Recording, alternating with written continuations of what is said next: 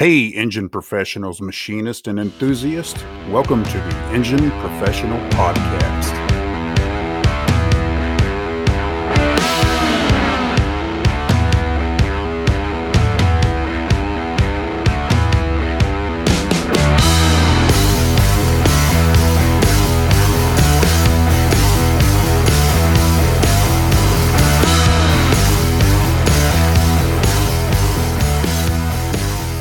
Welcome to another edition of the Engine Professional Podcast. My name is Steve Fox. I'm here with my co-host Chuck Lynch. Chuck, how are we doing today? Doing well, Steve. Doing well. Good, good. Glad to hear everything's going good. Well, Chuck, let's jump right into it. We got a new little thing we're going to do here, and we're going to talk a little bit about the automotive history. And since this podcast is going off in July, we thought we'd do some research to find out what is happening or what happened uh, previously in our history in the month of July. Some interesting things to begin with is 1886 was the first gas-powered automobile was invented. Another thing that was found interesting was in 1935 the parking meter was introduced in Oklahoma City. So if you got a beef with a parking meter, you can blame those Okies. No doubt. 1935. That's been around a long time, longer than I had thought. Let's put it that way. right, right. Who would have thought that you had enough people parking that you wanted to? It doesn't take long though. People are like, if I can make money off of that, let's do it. let's do it. and who would have thought Oklahoma City? I would have thought like New York or Chicago or somebody like that would have been the first one. Yeah, absolutely. You would have thought they had more cows parked than cars. Exactly. But Chuck, the thing that interested me the most was in 1903, Ford took their first order for an automobile. And this actually happened on July 15th, 1903. The newly formed Ford Motor Company takes its first order from a Chicago dentist named Ernest Pfennig. And the first automobile was a two cylinder Model A with a tonneau which was known as a back seat back then, and it sold for $850. This car was produced at Ford's plant in Detroit and was delivered to Dr. Fanning just over a week later. Henry Ford had built his first gasoline powered vehicle, which he called the quadricycle, in a workshop behind his home in 1896 while working as a chief engineer for the main plant of the Edison Illuminating Company in Detroit. After making two unsuccessful attempts to start a company to manufacture automobiles before 1903, Ford gathered a group of 12 stockholders, including himself, to sign the papers necessary to form the Ford Motor Company in mid June of 1903.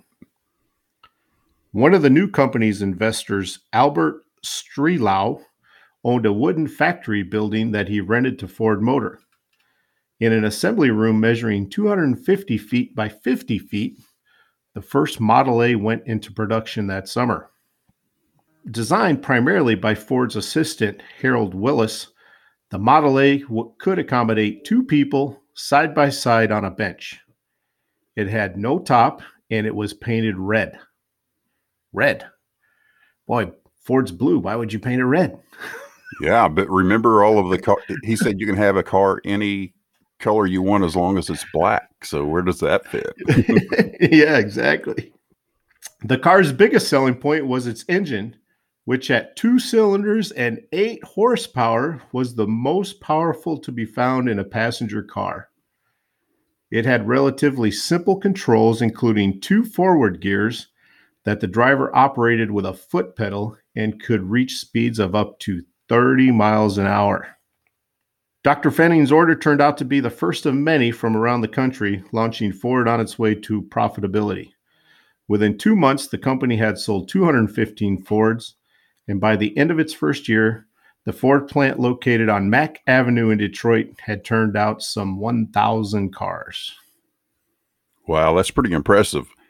The description sounds like a go kart of modern day, right? A couple pedals. Absolutely. You know, um, it did have two forward speeds, and uh, just a little trivial thing to throw in there, you know, eight hundred and fifty dollars, and uh, we're looking at a wheel to replace a bent one on my girlfriend's car, and it's a, a Ford Edge, and that wheel was like five hundred and sixty dollars today, just one oh. wheel.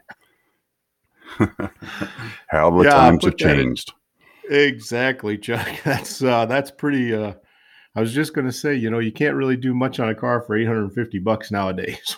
right. That's absolutely just mind-boggling to put that into the context. The whole car for 850, one wheel 560.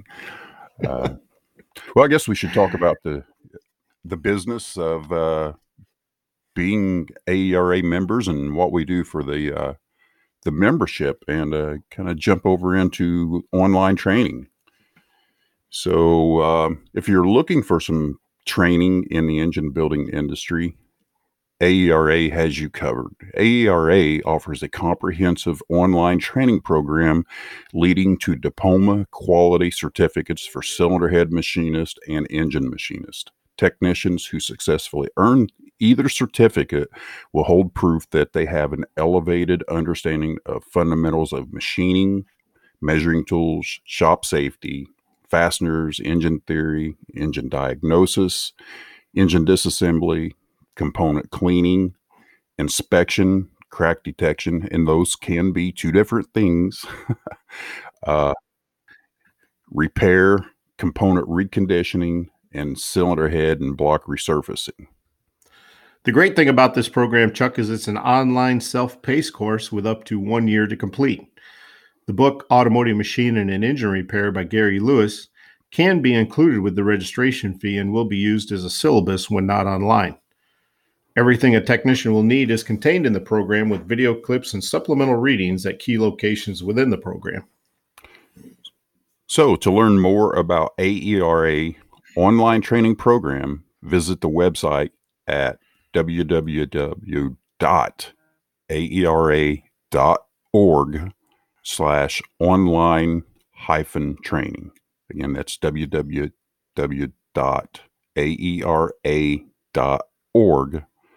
slash online hyphen training. Yeah, and it's uh, we've got a lot of things we're doing with that program. We're going to enhance it here coming up in the future, so it'll be a great program for for anybody that's looking for training in our industry. And I think it's um, I think it's a good program that that you can learn the fundamentals from, like we had mentioned earlier, Chuck. Absolutely. Well, that brings us up to our guest today, who is uh, actually here in our building. So uh, we should probably just get started with here. And our topic today is what is tribology? And if anybody knows what that word means, you probably have a pretty good idea who our guest is today. So why don't we just jump into it, Chuck?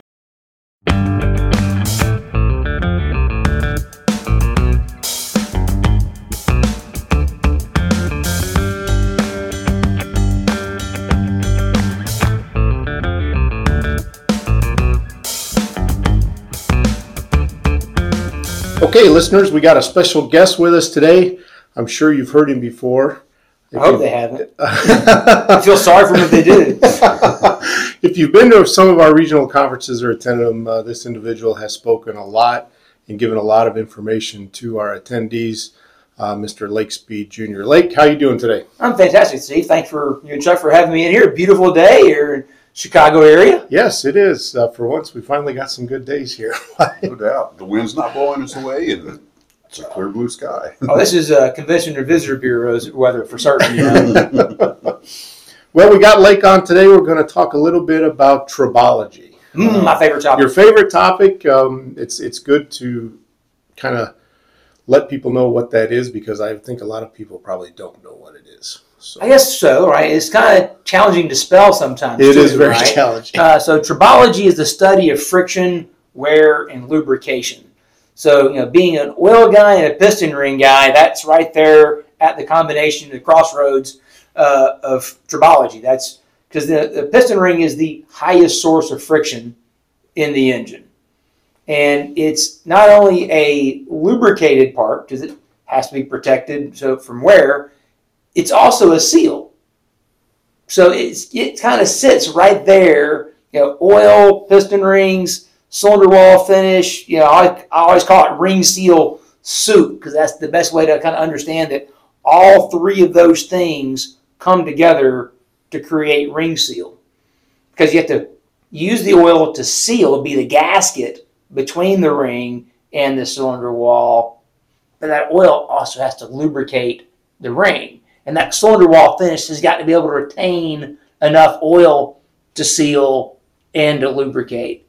So, again, it's a fun topic. I can talk about it all day long. Most people's eyes roll back in their head. They're, you know, they're like, "Oh, what is this?" But you know, friction, wear, lubrication. That's that's my jam. That's what I. That's where I get excited and interested. So, saying that, bringing those things together, you know, it makes you think. Well, oil would be better if it had a higher level of surface tension to create. But we look for oil to move and not have that surface tension. Surface tension. That's well, then high surface tension also creates more air entrainment, more foaming. That's what anti-foam additives do is relieve surface tension. Yeah, it's like when you spill a pint of oil and it covers ten feet in your garage. Yep. Oh yes. Uh, put this way, you know, it, it, you know, you, you always heard that you pretty much learned everything you need to learn in life from a fundamental standpoint by the time you're in kindergarten and then you look back in life like, oh yeah, this is this is true. So the uh, the thing we all learned as kids was Goldilocks and the Three Bears. It's a lesson in life there, and it's not about you know stealing porridge and things like that, mm-hmm. right? It, it's that it's not too hot, it's not too cold, it's just right. The other thing you can learn from kindergarten is the balance beam. It's really easy to stand on either side of it, but it's harder work to balance. But the goal is to balance. And that pretty much is chemistry in a nutshell. What everyone wants to do is so if, if more is good, give it all she's got. Right. If less is better, take it all away. It's it's this side or that side of the balance beam. It's not hitting balance. Chemistry, tribology is about finding that balance, making those adjustments to reach that point of equilibrium. It's hard work to do that. It's not just here, throw all the weight on this side or throw all the weight on that side and just get it done. Finding that balance point, like I said, is hard work, but that's where the benefits really come in. And I, I guess I've been spoiled because, you know, my dad being a NASCAR driver, growing up in the NASCAR world and then being fortunate enough to work for Joe Gibbs Racing for over 10 years and being part of the Joe Gibbs Racing engine program and having a guy like Mark Cronquist be my mentor and being involved in that engine program, I saw firsthand what can happen when you do that work and you find that right balance. That there is horsepower, there's durability, and that's one of the things that always kind of like this pet peeve of mine is that people act like, well, if I make more horsepower, well, then you, you suffer durability. Like, I, I know Keith Duckworth is the guy, you know, famous engineer from Cosworth that designed the DFV. And listen, if you design the DFV, then you can pretty much say what you want to say. You earn the right. okay? But he was quoted as saying that an engine runs its best right before it blows up. Okay, from a tribologist standpoint, I'm gonna, I'm calling no way. Okay, from an engine tune-up perspective, maybe so. Maybe from a, it, I'm right on the edge and it's about to detonate. That's it.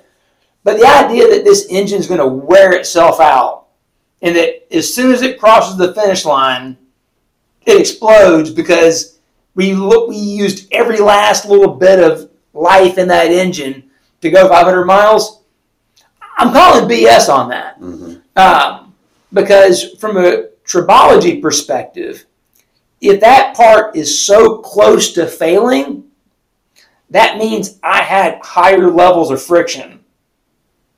Because I had higher levels of wear. Now, friction and wear are not two sides of the same coin. Just let that sink in for a second. Because most people think if I reduce friction, therefore I reduce wear. If I increase friction, therefore I increased wear. Uh, think about your type F transmission fluid for a second, because that's a higher friction fluid that doesn't increase wear.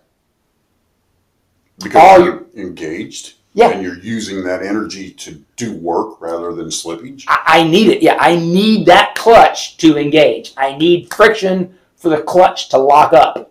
So it's high friction fluid, but it's not creating wear throughout the transmission. Yeah, great analogy. Great, great point. Yeah, it, it, it's just one of those things where people are like, what? It's like, oh yeah, if I reduce friction, therefore I reduce wear. No, it's not the case. You got to hold them as two independent phenomenon. But I will say this: when you have higher levels of wear, you typically encounter higher levels of friction.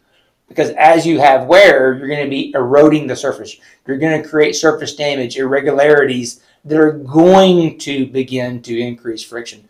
So at some point, wear does have a friction component to it as a uh, side effect, right, Mhm. if you will. Um, so I, yeah, I get I, I just struggle with the fact that oh people say oh yeah it's I want to run this thing right to the ragged edge and if this thing's making a bunch of power well then it couldn't possibly last. I'm like no that tri- tribology is here to say no you can have both you can have your cake and eat it too to some degree right I'm not saying those parts are cheap you know it's that good fast and cheap right right, right. that there is truth in that one too, right? that you can only pick two. That we can make engines, and we, we see it today. Uh, you know, at the last Engine Performance Expo, Doug Yates was speaking, was talking about how far they can run a short block today. And there was a point in time in NASCAR where you literally had your race engine. You put it in either the end of happy hour for the last practice and ran the whole race, or you put it in race day morning and ran the whole race. And then tore down and rebuilt it because it was down on power after one race. So it was losing power somewhere during that 500 miles. We now have short blocks that can run over 1,500 race miles uh, I guess we should just go ahead and uh, we'll pass that short block down as a Xfinity engine and run it again. right. We're- We won't race it in the Cup deal anymore, Right. but we'll do a little bit of freshening up to it and it, we'll hand it, hand it down. It'll keep on running. So you're talking about triple the life. Well, part of it is, you know, again, piston ring guy uh, now. I look back and say, well, in the old days we ran, you know, ductile moly rings. Maybe they've been diamond finished and they were probably 043 and that was a hot setup back then. Well, now we've got steel knit rings that are titanium nitride, and they're half that dimension. So 043 ring, now we're talking an 020 ring or an 024 ring. Wow. They can live three times longer. So it makes more power, is more durable. Now, that tie nitride and steel ring is more expensive Right. that ductile moly 043 ring. But there's a but there's okay, performance and durability are not Enemies. yes, thank you, Chuck. They're not enemies. And so that's kind of like my mission in life is to say, hey, listen, there is all this information that was gained through NASCAR. I always used to say when I was at Driven doing the oil thing, we do seminars, listen, you know, Home Depot, FedEx, M&M's never asked how much money we spent on oil. All they asked is how many races, how many championships can we win?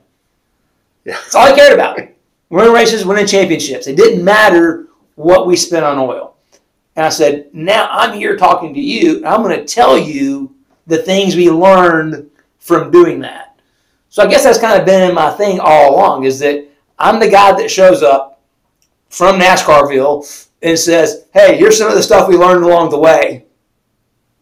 Is it what we do today? Like, I didn't tell you, you know, what honing procedure and what the what the radial dimension on that ring was and how you go about doing it. I didn't tell you everything, but I did tell you that you can run a much thinner ring than you ran before. And guess what? It's going to make more power. It's going to run cooler. It's going to live longer than your 16th, 16th, 316th ring that you think is a racing ring. Because that's what's always been, or even your 043, 043, 3 millimeter, that's that's not cutting edge. We can share with you what really is advanced technology so that people in the industry can get better performance, get better durability, Yeah. and not be just stuck saying, well, we've always done it this way, then we're just going to have to use the same parts and suffer the same results. Yeah, it's like we were talking about yesterday. We were riding around, right? And Yep. the customer over in England that really he, he wants better performance, but he's reluctant to change the part. And the whole conversation is if the part's going to be the same, it's going to perform the same. If you want it to be better, the part's to Gotta have to be better. different. Yep. Yeah. You want performance, you got to be willing to change. Right. Einstein's rule. exactly.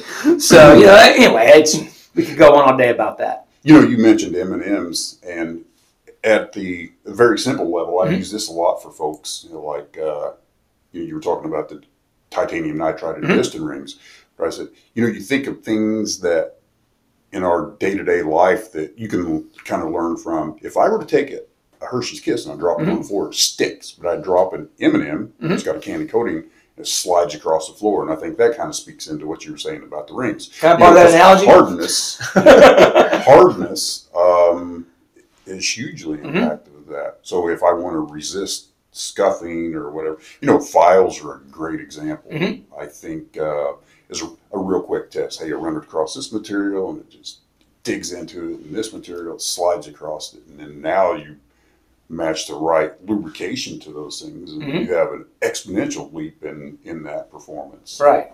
So, so it's a funny story. I was at my dad's shop the other day, you know, because dad still has the go kart shop, which was the old, you know, NASCAR engine shop, and it's been converted to Go Kart Central because dad still likes to do, you know, some vintage go kart racing, some modern go kart stuff, and one of the old Stuska dyno cells is now an inertia dyno cell for go kart engines, and anyway, we're over there playing with some stuff and. Needed to drill a hole, and he's like, "Okay, well, yeah, go over and get the the, the gold drill bits." Those are the good ones, right? He just knows that these are drill bits that are titanium nitrided because that's what makes that coating color. Is it? It's a titanium nitride PVD, which is physical vapor deposition, right? Sorry to get technical there, uh, but PVD is a type of coating, and this one happens to be titanium nitride. So anybody that's been in a shop that's ever seen a gold colored insert or you have a gold colored drill bit, the reason why it works so good is the titanium nitride, which is the same coating you put on the rings. Right. It makes it tougher. It makes it durable. Right? We all know if those, like Dad, right? The gold drill bit is what I need to go cut that stainless steel. Right? The regular one is just sitting here all day. It's never going to get anywhere. But that one's going to get the job done because that thing's tough. It can last. Right. So that that's kind of where, where we're at. Is that it's it's fun to be able to bring the the science of chemistry because I, I love chemistry. Anybody that really knows me, heard me talk, knows that I, I'm a petrol head from the word go. So I love chemistry. Engines to me are big giant chemical reactors. You know, it's like the erector set for, for grown-ups. you know, it- it's awesome. So anytime I can find these little nuggets of information and share it with people, and by the way, that analogy of the Hershey's Kisses and M and M's is stolen. By the way, I'll give you credit for it. But yeah, you know, coming soon to a talk near you. Okay, yeah, that's what, what do coatings do? Here's the example. Right, because that you think about it, that's what would happen if you had a stainless steel piston ring without a coating on it. It's the Hershey's Kiss. Because anyone that's ever machined stainless steel already knows that stuff is nasty to cut. Right? It's sticky, it's gummy, it doesn't want to cut, but it's hard, harder than aluminum. So it, it, it's a mess. If I coat it with something that's super hard, nah, it's not a mess. Right. And that Now- coating ain't coming off. now I've got the ductility, I've got the toughness, Mm-hmm. and then now I've got the hard wear surface over the top of it. It's best of both worlds. It's like every knife maker tries to make that, right? I want a, a flexible spine, but I want a hard edge that Mhm. stays sharp for a long time. Right. So, And I like M&M's better than Hershey Kisses anyway. Not just because they were a sponsor, you know, it's, it's, it's the way it goes. One thing um, I, I don't, I, I'll say guys probably don't think oils are all the same. hmm It, it is a lubricant, Yes. okay, but there are differences in oils. Not oils are not all oils are the same. Oh, not even close. Correct. Correct. No, so that was obviously spent quite a bit in my life and being a certified lubrication specialist, right? I'm the total oil nerd. That that is the thing that has changed the most, I think, in my adult life at least, is that you went from everything being pretty similar, right? You had DexMerc transmission fluid, you could put it in anything. Right. And oh yeah, it was red and it was lower in viscosity. And then you had engine oils that you know weren't red uh, and put 30 weight in it or 1030 or 530 and if it's a race engine put 2050 in it. And th- those things held fast for a while. But the difference today is that you've got engines that have five timing chains in them. You got variable valve timing. You've got all these things that where the oil isn't just a lubricant anymore. It's hydraulic fluid in modern engines. You know, that's we think about oil and we think about it being a lubricant. That's only one of its jobs. You know, oil is not only a lubricant, it's also a coolant. It cleans, it seals. Back to the very beginning, the piston rings is being the gasket, and it transfers power. So in every internal combustion engine, oil is doing all five of those jobs at the same time. And the other thing that comes across when it comes to lubrication is proper lubrication is the four R's right oil, right place, right time, right amount. The oil itself is only one of the four. So whenever there's a lubrication related issue, right, we think that it's a oil issue or a you know issue related to wear or something that we think is lubrication. The first thing you have to ask yourself is, okay, what do I have the right oil? And that basically the question is, is it the right viscosity and the right additive package, right type of oil for the application? You know, this will throw people off. So a 75W90 gear oil at 212 degrees Fahrenheit is roughly the same viscosity as a 15W50 motor oil. So all those guys who thought they were getting really tricky and putting lightweight gear oil in their transmission by putting motor oil in there, yeah, no, not so much. now I, I get it that when you pour it out of the bottle at room temperature, they look really different. One will pour easier than the other, right? The gear oil being thicker looking, but at operating temperature, 212 degrees Fahrenheit, they flow about the same. They're actually in the same SAE grade range. The reason why SAE defined gear oils as 70 and 80 and 90 and 140 and all that is so people wouldn't confuse them with engine oils. That's why transmission fluid is red. It's dye. So people wouldn't put transmission fluid in their engine. That you can detect leak easier too. Uh, but but that's that's the whole thing. Is that it, it's we tried to make things were done in the industry to try to make things easy for the consumer to not make mistakes. Um, but the point being is okay if I have the right viscosity for the application. The next question is the additive package. Back to the gear oil and engine oil. Gear oils have great extreme uh, pressure properties.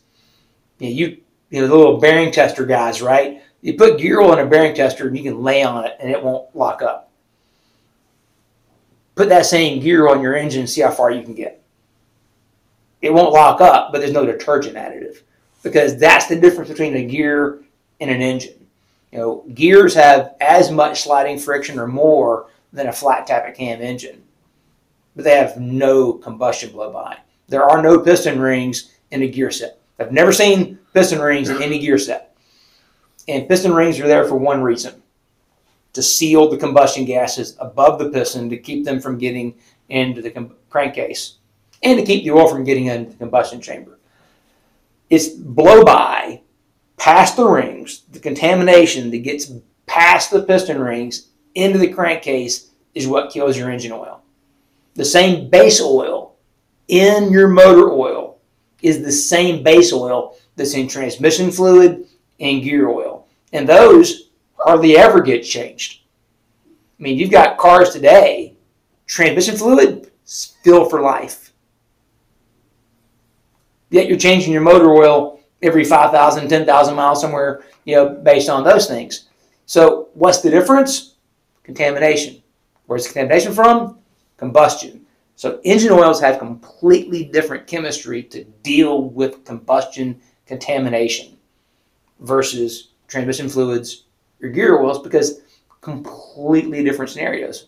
Again, transmission fluids, for say an ATF, they're designed for all those clutches. Usually not a lot of clutches in a rear end. Now there are some limited slip ones mm-hmm. that have clutches, right? And they're they can be tricky. And oh my God, every once in a while you'll get one of these abominations where you've got a transmission in the gearbox. That's really challenging because guess what? It's a compromise. You can't, as a lubricant, make everything happy. If you make the clutches happy, you're probably going to sacrifice something in an extreme pressure additive uh, capacity. Get the extreme pressure property right and reduce friction in, the, in that sliding gear set, you're going to hurt the clutches. Right. Your it, motorcycle world, that. It's such, oh, oh, I had this conversation the other day, chat with somebody, and I said, the, the hardest oil to formulate. And I've formulated a lot of oils that have won a lot of races and a lot of championships uh, around the world. Motorcycle engines. By far the hardest because you really can't win. A, a win is a, a draw. I didn't hurt the clutch, I didn't hurt the engine. That's a win. I, I can't make the engine win because if the engine wins in terms of horsepower, the clutch lost. It's going to suffer. Yeah. if I make the clutch just lights out perfect forever, it, I probably didn't get as much as I could out of the engine. Now, you know, obviously, clutch performance will vary by rider. So that's one thing we even talked about when one of the teams I worked with was okay, maybe we should have different oils for different riders because the guy that uses the clutch as traction control is going to need something different than the guy that the clutch is just there to change gears. And so a lot of it comes back to the to the rider influence, but hopefully that people uh, understand that when we're talking about oils that all oils are not the same. Not the same. Not even close. And we just kind of gave some analogies of a gear set, an automatic transmission, and an engine. Well, today's reality is way more complex than that. Think about just on the engine side. You got port injected engines, you've got direct ejected engines, and you know, DI engines have really changed the way motor oils are formulated because there's more and more DI engines on the market. Most people don't realize that sodium detergents have basically been eliminated from off the shelf motor oils. They were there before. They were in some brands. No one really knew that except oil nerds. Which ones had them, which ones didn't. They're all gone because sodium causes detonation in direct injection engines. With the new API SP oil spec, which came out you know last year, hmm, those are all gone because you can't pass the low speed pre ignition test if you've got sodium in the oil. So they're just gone. I mean, that's an additive that's been in motor oil for 50 years. Gone. The level of calcium detergent has changed and gone back to where it was in the late 90s. Which actually, for the flat tappet guys, actually a blessing because oil today, in terms of flat tappet protection, is actually better off the shelf than it was 20 years ago because that detergent level had gone so high to go longer drain intervals. Well, now with the API SP, with focused on low speed pre ignition, those detergent levels had to change. They had to come down, the mixture had to change, and that actually allowed because the anti-wear part didn't change. So the ZDP and stuff hasn't changed. And of course, they've been for years trying to come up with synergist to add with the ZDP. So they couldn't go higher in ZDP. So they put other things in the oil to try to make the little bit of ZDP they had left work better to contradict, you know, work against the calcium being so high. Now, the calcium being lower and the sodium being gone, all of a sudden, they just work better. Because that balance, back to that teeter totter, and Goldilocks and the Three Bears. Yeah. right. It's it's all about balance, and so you got DI things changing. I mean, oh my gosh, on the transmission side, you, you got CVTs, you got dual clutch transmissions. So there's just manual transmissions with synchronized boxes or straight cut gears. There's so much variety there that that right oil, right place, right time, right amount. Okay, the oil itself, you got to make sure it's the right additive package for the application. Got to make sure it's the right viscosity application. Then you got to look at the other pieces. Did I get it where I was supposed to be, when it was supposed to be, and enough of it? Because the best oil in the whole wide world sitting on the bench does your engine no good. Right. so, and also in what about temperature? You know, you look at a turbocharger. Mhm. You know, the oil leaves the engine, goes through the screaming hot turbocharger, and you know that's every vehicle in the road just about now, oh, gas Oh, yeah. and diesel. Oh, exactly. That's again one of the cool things that's come along in the industry in the last probably five years is newer antioxidants. Right. So anybody health nuts kind of know what antioxidants are, and you know, oxidation is the chemical decay of everything. I mean, we all oxidize. Everything oxidizes, right? Rust, that's a form of oxidation. Um, so if oxidation is decay, so we think about that high temperature. What happens to the oil is it oxidizes.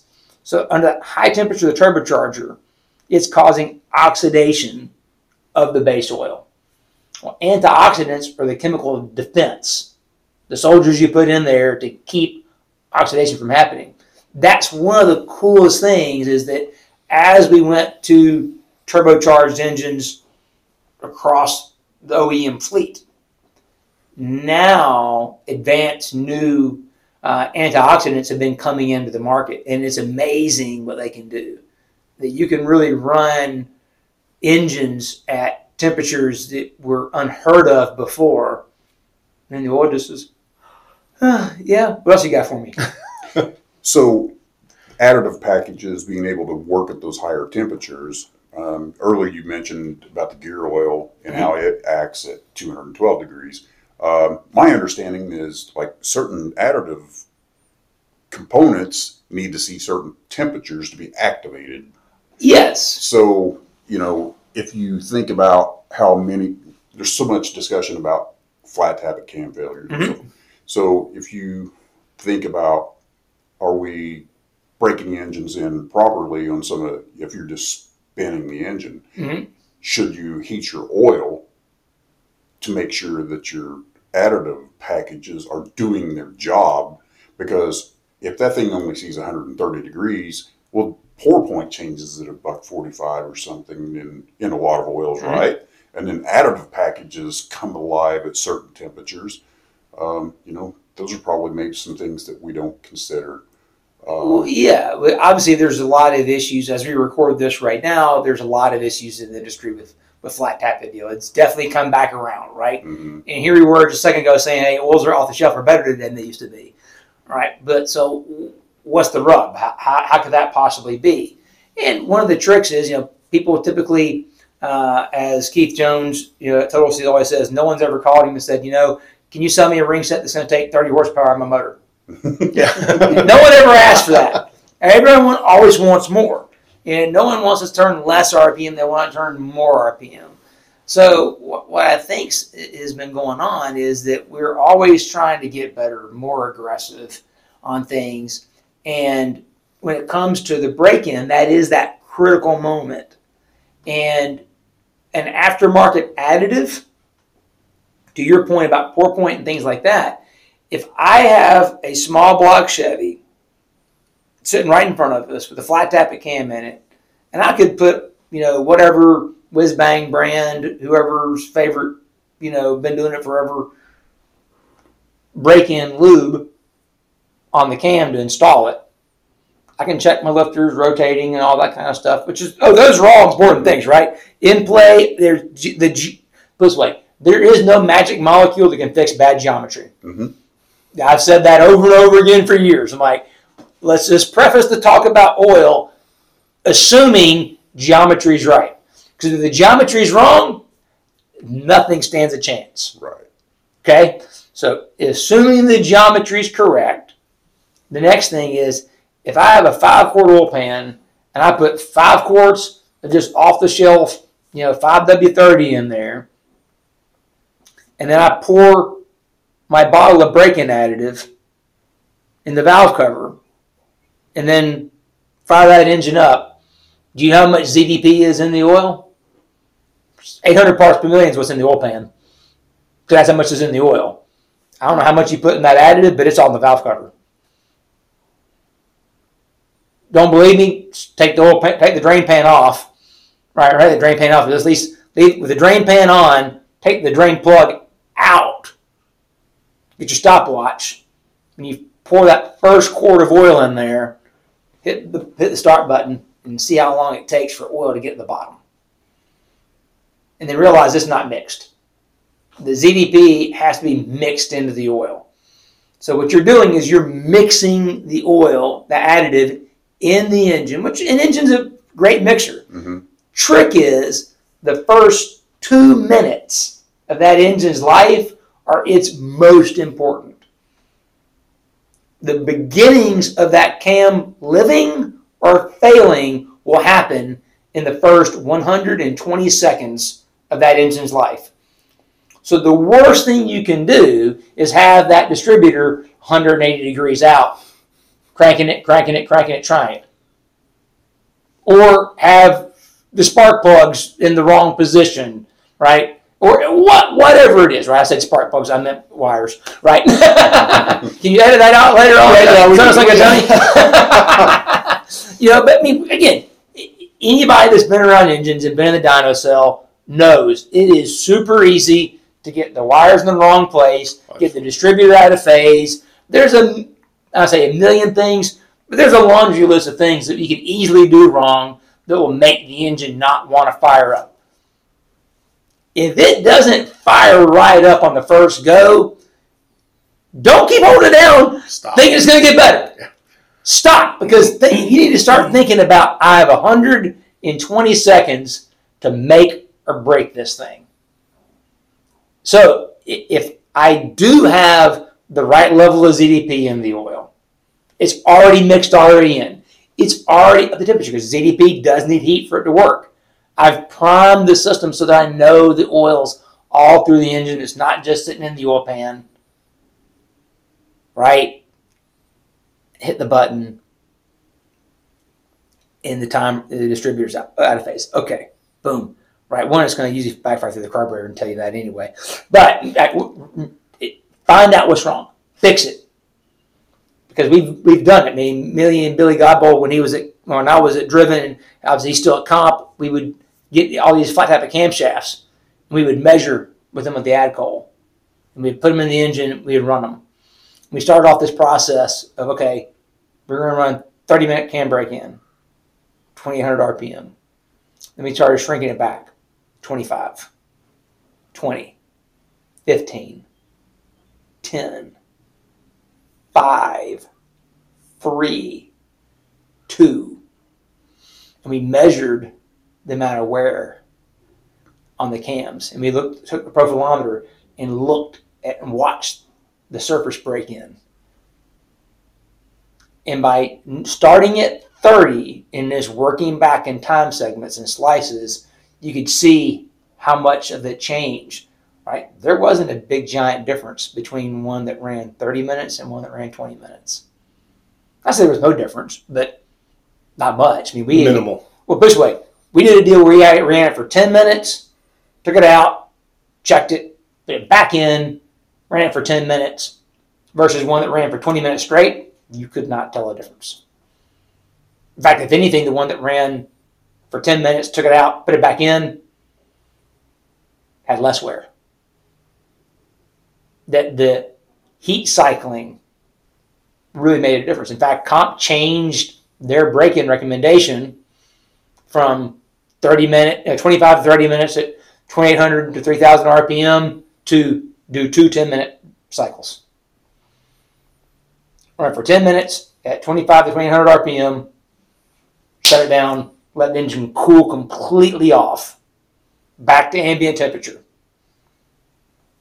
Then do it again for 10 minutes because that heat cycling makes a difference. Um, obviously, idling is terrible. Um, you want to have, you know, for the rings, you don't want the engine not running without load. But yeah, that's another super important thing. Just mm-hmm. idling an engine with a, the fate, the fat safe tune up will destroy rings easily because you are washing the cylinder walls. Now there's not enough oil left over because you've oil's a solvent essentially. Or fuel's a solvent compared to oil, so it'll wash it away.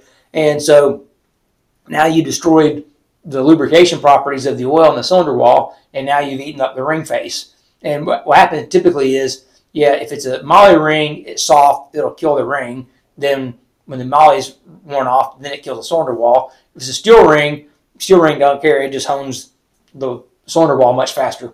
and then you have the surface finish left. So it's it's a balancing act. Hopefully, we didn't go too much of a rabbit hole there on the cam break-in thing, but really the key is you got to have zinc in the oil. You need to have it lubricated uh, with, with mixed together properly. You need to pre-lube it so you get the oil where it's supposed to be, and then uh, pay attention. Heat cycling makes a difference, and then uh, that 120 minute win- or 120 second window. I think if people thought about that and really focused on that, we might lose some of the the failures we're, we're having in the marketplace because the way things are right now, I think we have a smaller window to get it right. Just the way parts are. And Correct. everything in the industry right now, we have a smaller window to get it right. And so now we got to adjust, recalibrate, and say, okay, we got to shoot in this little narrow window, do these things, and will it fix everything? No, bad, bad, bad geometry can't fix that. You know, uh, if the hardness is not anywhere near where it needs to be, can't fix that either uh, for the spring loads. But I think if you give it every chance it can, it probably has a better chance of surviving. So control what's in your control. Yes, sir. Make it right. Yep. You know, that's one of the things Norris mentioned is the the geometry when you're using the old core stuff. It's it's always been kind of poor geometry, but we probably had some other things that were beneficial to us, like the the lifters that had the hard carbide puck that you can't get anymore. Right. We had some other things. Yeah, those made things a lot easier. Yeah. So you know, but he said in his inspections, they were finding that, you know, a lot of lifters didn't rotate because, well, the lifter bore wasn't where it was supposed to be. Mm-hmm. So you can't control that. Well, you can. You can machine the block and put bushings mm-hmm. in and stuff, but control what you can control mm-hmm. and, and follow the rules is basically what it boils down to, right? Oh, exactly. Uh, and, and this is somebody that, I mean, I've literally broken in hundreds of flat tappet cams it may have been in the same engine, you know, but the amount of cam testing we did for oil development, because that was ultimately what we used is okay, to me, the bearing tester, any other kind of lab bench test is irrelevant for motor oil. Mm-hmm.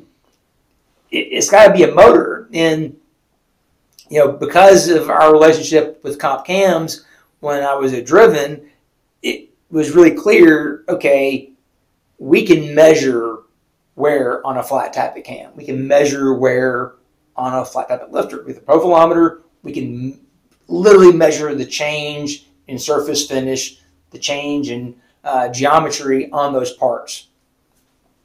We have data. So we can say we can put different things in the oil, run it for the same speed, same load cycles, and measure these parts and measure the change in those parts over time and determine what works better and what doesn't. That's simply how we did it. We wanted to use a operating engine in an environment, which means that if you have 16 different uh, additives to change and try, that means you have a dead minimum 16, 17 different camshafts you have to run. So you got to run a baseline for every, every batch as your control. And if I got 16 things to change, I need 17 cams. So that's 17 break-ins, 17 remeasures, 17 going back in the engine and running it again, 17 coming back out, 17 flying back to Memphis and getting changed out. I wore that guy, those guys out. Chris Jones, those guys at the QC department, they, I think they hated me. I'm pretty sure, right? Because um, it was checking all 16 lobes over and over again. But yeah, that, those are the kind of things that we've done and why we like to share what we've learned. You know, look, I mean, even if a little thing like, hey, just do two 10 minute break ins, you know, maybe run it, run the engine end, end of the day to do the first 10 minute break in. Let it sit overnight. Let it cool all the way off and run it again 10 minutes in the morning. You know, make sure that you mix, if you're dead set that you got to run an additive in the oil, well, then put it in a five gallon, clean five gallon bucket and mix it in first. Warm it up, prime the engine, do all those little things um, to give yourself a better chance of success. And the thing is, do all those things with any engine. If it's a two cycle engine, do it. if it's a roller cam engine, still do it do all those little, it's crazy. At Gibbs, we found that if we treated the roller cam engines the exact same way for break-in that we did a flat tappet engine, they live longer and the parts wore less. Didn't need to do all this step, this, that, other thing, monkey motion on a roller cam engine, but we did it and the parts live longer. And we found out when we stopped trying to do it, then the parts didn't look as good. They didn't live as long. And it's like, okay, there's there's something to that. Don't ask it why. Just do it what it tells you to do. I mean, it's good buddy of mine, Jake Raby, said uh, the engine is your teacher. You just need to listen to it. It doesn't speak English. It can't hear you. We can fuss at it all we want and tell it what we want it to do. It doesn't speak English. But if we listen to it, it will tell us what we want. You know, which is why I, I love oil analysis, things like that, because it's a way of having the engine tell you if it's happy. My kids, you know, say I've selected hearing, that I'm half deaf, which is true because growing up around, you know, racing engines and two cycle stuff my whole life, I am half deaf. But it's funny, you know, spending years in the engine shops, especially on the dynos, your ears do get attuned. And if something doesn't sound right, probably not right.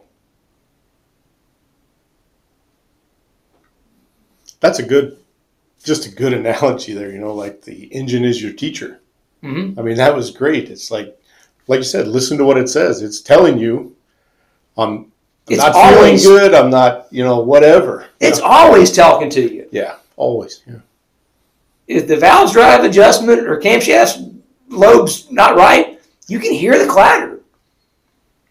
If it's missing and de- I was at Shavers, right? right. I mean, it's just typical, typical Ron Shaver. We're back there, we're running an engine on a dyno, and we're doing one of these durability tests where it's really running the thing hard, you know, 300 degrees oil temperature, you know, loading the thing up and, you know, Ron's just walking through the shop.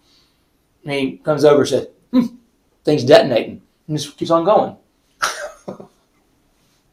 what? How do you do that? it's not detonating. Dyno guy's been there a while. He said, let me go in there and listen. He goes there and gets his stethoscope. Yeah, we need to back some time out of that thing. he, he, just walked through the shop. Can, years and years of experience. Right. He was like, how did you hear that? And then the funny later on, like, okay, yeah, I, I know that engine. We call it Oscar. Like when the Oscar is knocking, I can hear it. Now, it took me years of learning it, you know. But that is the thing. Is it, it, like I said, the engine is your teacher. You just need to listen to what it's trying to tell you. I mean, two times more times than not, you know, Ben Strader, good buddy of mine, has a saying: "Belief dictates vision." And I've heard him say it so many times, and it's like, okay, okay, okay. I mean, I, I hear you. Yeah, yeah, yeah, yeah. The other day, though, it really kind of hit clicked. Clicked. that if I believe the outcome, if I believe that engine is not detonating, I'm not going to hear it. I, will attribute any other sound. Oh, it's the machine running in the background. It's this or that. It's I. If I believe I already know the answer, what's going to happen is I'm going to look for things that confirm what I think. I'm not. I'm just looking for confirmation. I'm not looking for answers. Right. And that's what we do. It's, it's like I just I was weeding in my yard. I dropped the weed eater chuck, and I'm like, wow, okay, there's big truth in that statement. Belief dictates vision, and the whole thing of that is it means we need to not try to jump to the conclusion. Where there's a problem, where there's something going on, what we need to start doing is we need to start listening before we start thinking. That's the hardest thing in life, right there. Yes, absolutely. absolutely. yeah, it really is. Mm-hmm. It, it, it's the hardest thing. It's. I think we we got really lucky when we were doing the oil development stuff that we fell into a pattern of testing that people would come by when we were out there at Shavers running the dyno, and I mean, you're there running hour long, hours and hours long durability tests, and you're there for a solid week. So, you know, you got people coming in and out of that shop all the time, and they would always come back to the dyno. Well, what you doing? How much power is she making? What are you learning? You know, or the biggest one to me was, well, what are you trying to figure out? Mm-hmm. I'm like, we're just here to run a test. We're going to run these parts that are already pre-measured. We're going to run them in this environment, following this procedure. Later on, we'll figure out what we learn from it. But I am in the moment not trying to learn anything. There's not an objective. There's no goal for this test other than to execute the plan of the test with as little variation as possible. Our whole goal became run the test with precision accuracy so that the same person was setting the preload on the lifters that every time. That way there wasn't a bias of, well, this guy's a turn, that guy's a turn and a quarter, that guy's a turn and a half Right. Uh, all those little things, we tried to minimize that influence over time so that we could run the same test with the same everything over and over again and get the same result. Yeah, minimize the variables. That way, when you get to a point where you do want to turn something on or off, then you know that's the switch. I want to turn that on. I want to turn that off. Do my results yield the same? Mm-hmm. You know, and or do my tests yield the same result? But yeah, totally. I mean, I think that scientific approach to every component, you know, starting out with the tribology, you know, I I know these things from tons and tons of testing mm-hmm. And documentation of the testing and mm-hmm. looking for what I can turn on and turn off. Mm-hmm. Well, in I think it takes a guy like Ben that's background is aviation to come up with that kind of perspective because I know from my own uh, son who's uh, in pilot training, one of the first things they they teach him is they put him under the hood. You're in the airplane and you're up there above the clouds. They put you under the hood, and all you can see is instruments. Back to the, the belief dictates vision. Yeah if I'm just VFR flying with my eyes, I'm believing what I see. But there's bias in what I think. There's no bias in the gauge. If the gauges are calibrated, right? Just again, mm-hmm. if the gauges are calibrated, everything's working right, the gauge has no feeling, no emotion. It just tells you the facts. and you have to learn how to take that emotion out and focus on that. And I, I, there is there's some good lessons to be learned in life that we can take and apply to what we're what we're doing with these engines, especially like you said, they're they're only getting more complex. Correct. And I'm a believer there is a future for the internal combustion. I don't think she's dead. I think there's still life in the industry long term. But to actualize that life is going to require change, require advanced technology. You look at what a Formula One engine is doing today in terms of thermal efficiency. I mean, what would happen to global uh, CO2 output, global fuel consumption, if every engine on the planet became 20% more thermally efficient? That's that's a huge difference. Absolutely. When they're what, 30 now, 35? Right. It, it, that's a massive change that would have profound effects on everything. That technology is right there. Now, applying that technology to the engine is going to require different things. And so now it becomes a more complex environment where you have to have less feeling and emotion got to get rid of that baggage from the past and focus on the data. And I think that's the again back to back to Ben, right? It's the that belief dictates vision. I'm sure that was learned under the hood, you know, teaching people how to fly airplanes. And then he's just taking that mentality as applying it to engines and obviously he's having some good success doing that and you know, it's it's what it is. Uh, we're fortunate. I, I, we talked about it earlier today.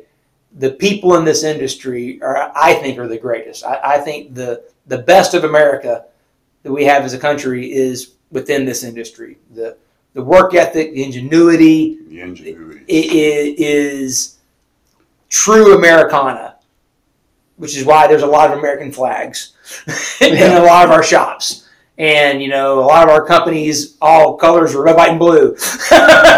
you know, it's there's just no that's not not mistakes, right? That that this is who we are as as an industry and as people, and that's what makes it great. Though I love our industry because of that.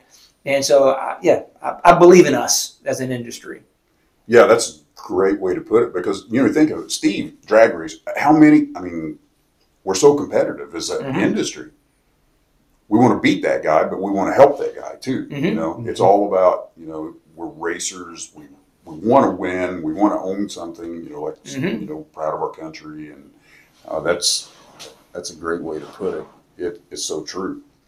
Well, that, that camaraderie, like you said, of the racer. The best days in NASCAR, in my opinion, were when the garage area was such that everybody helped everybody else. If you didn't have an upper control arm for your car, the guy you were next to in the garage that you're racing against for points and that win would give you one off the shelf if they had to spare.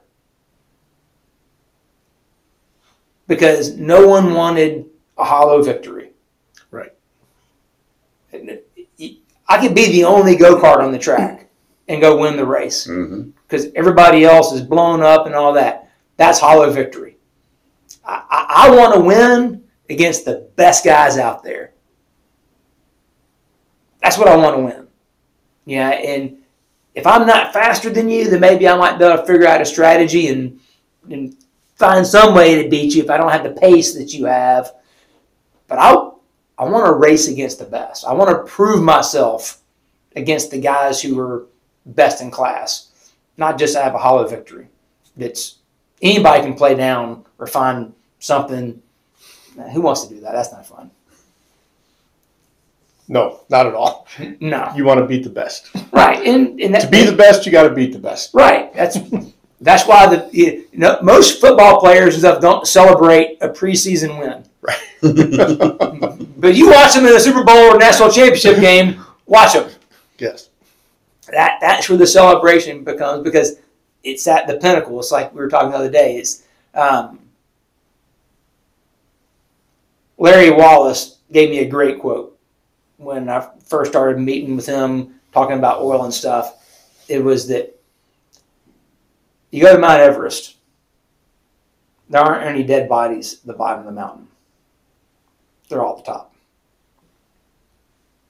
Because the higher you climb the mountain, further is the fall, your margin of error gets a lot smaller too. But view gets better too. Right. Top of the mountain is where that perspective changes and the view is better up there. But it's hard work to get up there. It's the same. We're talking about the same thing, right? Yep. It's it, why do we do what we do? Why do we come in and put the hours we put in the shop and work weekends and nights and do all that? Why? Because you want to have that mountaintop experience. You know, there's nothing feels better than seeing something that you put your blood, sweat, and tears into win. I, I can tell you races that I watched Tony Stewart win that either I was there to the very last second lap or watched it on TV. Maybe it was rain delayed past midnight, watched every single lap because I knew that there was a chemical that I designed in that engine. And watching them win races, there's no better feeling than that. There really isn't. And so I think for everybody that in this industry, whether you're making parts or building engines, that's what you live for. That's, that's what makes me get up every day. Right, right. If that was everyone's objective, where would we be? It would be awesome. oh, it would be. It would be. It would be. well, Lake, thanks for coming on our podcast. We could keep continuing talking for hours and well, hours. You're gonna have to edit a bunch of stuff out anyway. Right? no, we no, rambled forever. No, so. we'll uh, we'll figure something out, and we'll definitely have you back on again because I think there's there's a lot of questions that came to mind that we didn't get answered, but we'll definitely have you on again to do this again. Well, sounds good. I appreciate the opportunity. Thank you very much.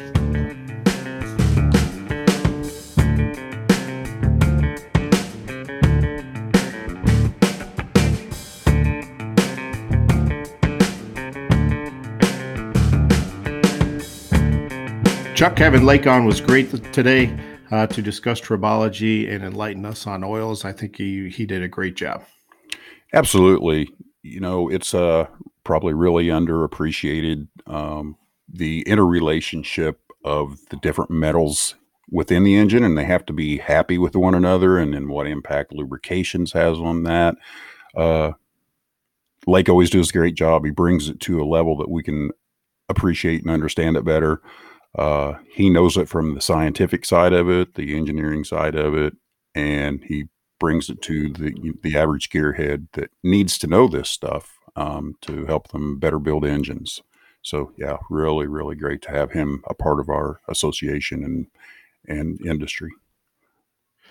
It really worked out great because Lake was actually in our office uh, this week interviewing Chuck and I for the Engine Performance Expo, uh, which will be the second Engine Performance Expo being held October 12th through the 14th, 2021 in Piney Flats, Tennessee.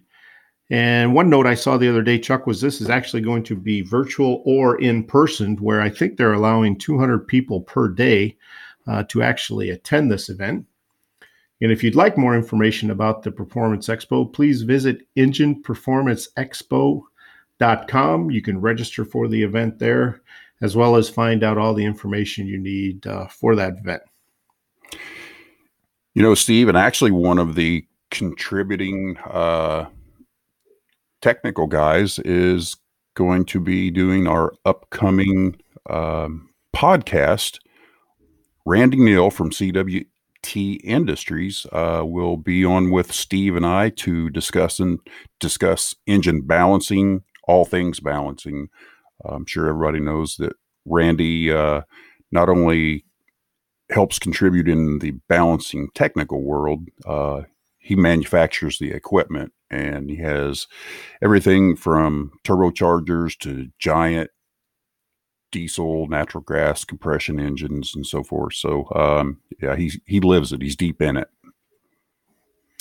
Yeah, and Randy was a big help in uh, working with us to finish our balancing manual. Uh, he did a great job of helping and supplying us with some good information for that. So definitely looking forward to having Randy on to try to enlighten our listeners on engine balancing. So Chuck, if the people are listening to our podcast and they want to subscribe, how would they do so? Well, if you are listening to this podcast um, but haven't subscribed, um, we're pretty sure you can probably find your way around on the internet and you can get out there and you can go to Engine Professional Podcast on one of your favorite podcast listening platforms, or you can listen online at podcast.engineprofessional.com. Again, that's podcast.engineprofessional.com. And if you have any questions or comments about our podcast, feel free to email Chuck or myself at eppodcast at aera.org. That is E P P O D C A S T at aera.org. Well, Chuck, that brings us to the end of another episode of the podcast. Um, like we said earlier, uh, Lake did a great job. It was great to have him on to talk about tribology and all the metals and oils and and things like that. And I, I think that could have went on a lot longer than it did. And we're definitely going to have to have him back on in the future. Absolutely. And again, I don't think we can say this enough. Uh, we really appreciate people giving of their time to come on and, and, uh, you know, sit down and, and talk with us and, and share. Uh, this is for the industry. This is for the membership.